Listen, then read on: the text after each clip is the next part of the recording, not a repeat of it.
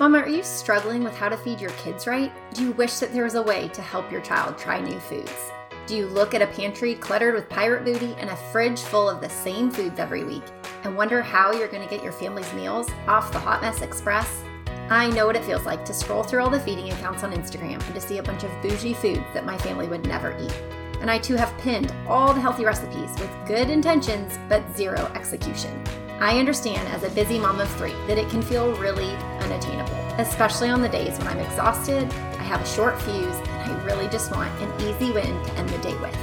Well, that's where these Meals Made Easy episode ideas come from. With everyday ingredients that you already have on hand, I give you one meal or snack idea a week that's dietitian mom approved and is going to fit in your family's busy life. So get ready to press add to cart and to make meals and snacks easy again.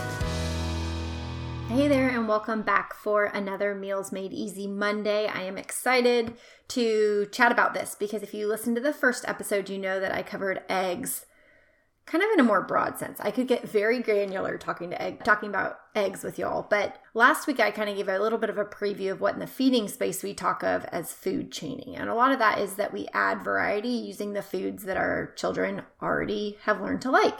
And so we help them learn to like more variety by kind of adding links on the chain to the foods that they already like. So in the example of last week, if your kid loves scrambled eggs, think of what links you can make to that to continue to kind of bridge off of it so that your child likes lots of different types of scrambled eggs or lots of different types of eggs.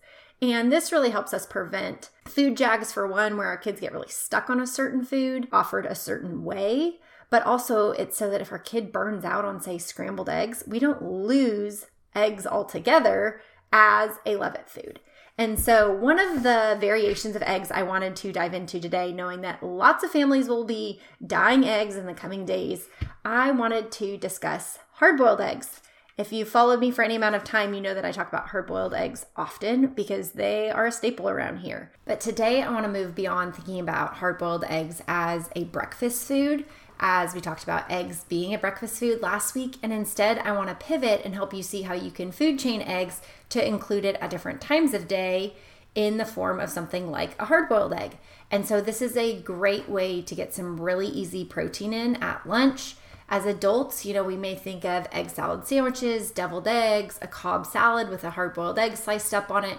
These are all great options to introduce your kids to, depending on how adventurous of eaters they are but I want us to walk through how we can make the best hard boiled egg today so that your kid can easily peel and eat it at lunch, whether you pack one in uh, like their bento box as a really simple protein option, or you want to have it at home as something that they can have on their plate at lunchtime.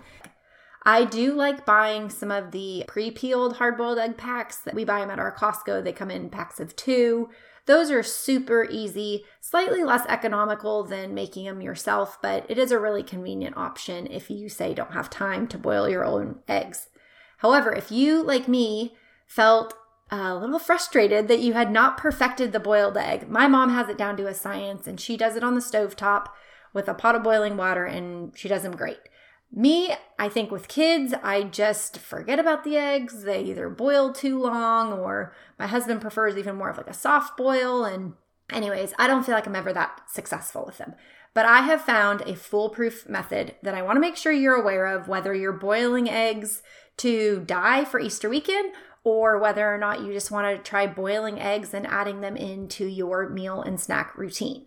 So, I'm going to go ahead and uh, dive in to what I what I call and what I often have seen called the 555 boiled egg method.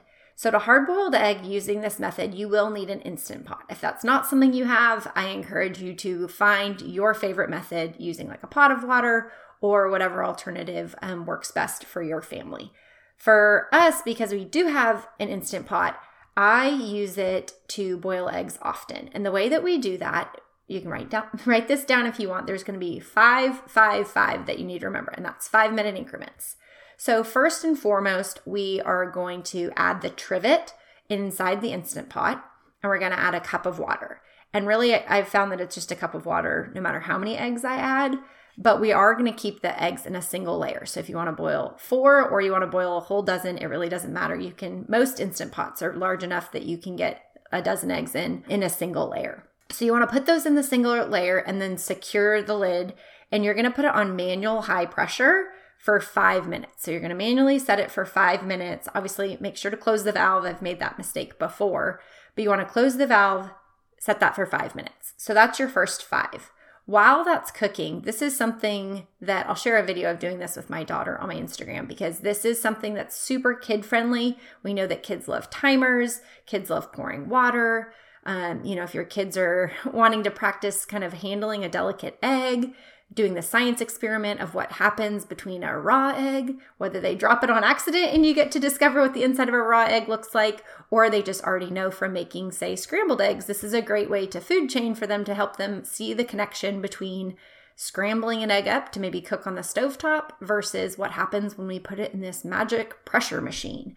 So include your kids as much as possible, but you can have them, you know, put the lid on, set the timer, and then help transition them to getting an ice bath ready because you'll need that in a little bit. So after the timer goes off for five minutes, you do want to do a quick release. Just make sure, especially if your kids are helping you, that you're using like a long wooden spoon or something to keep their hands back from the steam being released. So you want to do a quick release and again have them set a timer. This time it won't be on the instant pot, but maybe like on the oven or on the microwave or a manual timer that you have, or if you have like a sand timer at meals, that'd be a great option. But you want this for five minutes. And this is where you're going to give the Instant Pot five minutes to release um, the steam and the pressure and the eggs to cool down just a little bit. And then at the end of that five minutes, that's the second series of five minutes, we are going to transfer them to an ice bath. And that's the final five in our 555. So we transfer the hard boiled eggs to the ice bath and again, you can set a timer for this. This is where I tend to just forget them because life, and by the third five, you know, my kids have usually already transitioned on to another task and they're less interested in it. But at this point, you can put them in the ice bath, go ahead and transfer them to the fridge. You just don't want to have, once the ice bath melts, you don't want to leave them out at room temperature for too long. You want to make sure you get them in the fridge.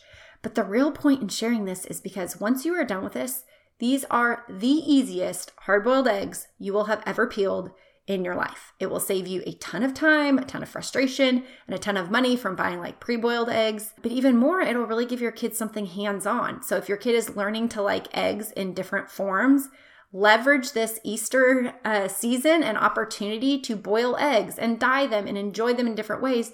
But then, as you have this hard boiled egg, whether you choose to eat the dyed eggs or not, in my family, we don't because they tend to get hidden and smashed and all the things. But, you know, you can use this as a great opportunity to begin to expose your kids to a different form of eggs and to see where their interests may lie in this. As with all learning at foods, I think the more that you can get your kids hands on and engaged in the process of preparing them, as we discussed with these 555 eggs, is great. Another next step I would say is to make sure that you have an egg slicer at home. This doesn't need to be any fancy. There are some that are really cute. There's also plenty that you can find like at Walmart or Target or the dollar store that serve the exact same purpose. And as soon as your kids see how quick and easy these eggs are to peel, the egg just pops right out of it. You can invite them to slice it, even again, even if they're not ready to eat it yet, you can invite them to slice these. So, if you don't have a go to method for hard boiling your eggs, be sure to try this 555 method. Incorporate your kids as much as you feel comfortable and have the mental capacity to do so, and then report back to me. I would love to hear or to see on social if you want to tag me to see how this method goes for you, especially as y'all get boiling eggs for the upcoming Easter holiday. If these Meals Made Easy ideas are helping you in any way, or this show is encouraging you in the messes and the meal times of motherhood, I would love to hear about it. All you need to do is scroll down on our Apple Podcast and tap Write a Review. I check each and every one of these, and they truly bless me to read and to know how this show is helping shape your family's relationship with food so that I can continue to create content that serves you best. Thank you in advance for taking the time to leave me a review, and I look forward to seeing you back here next time.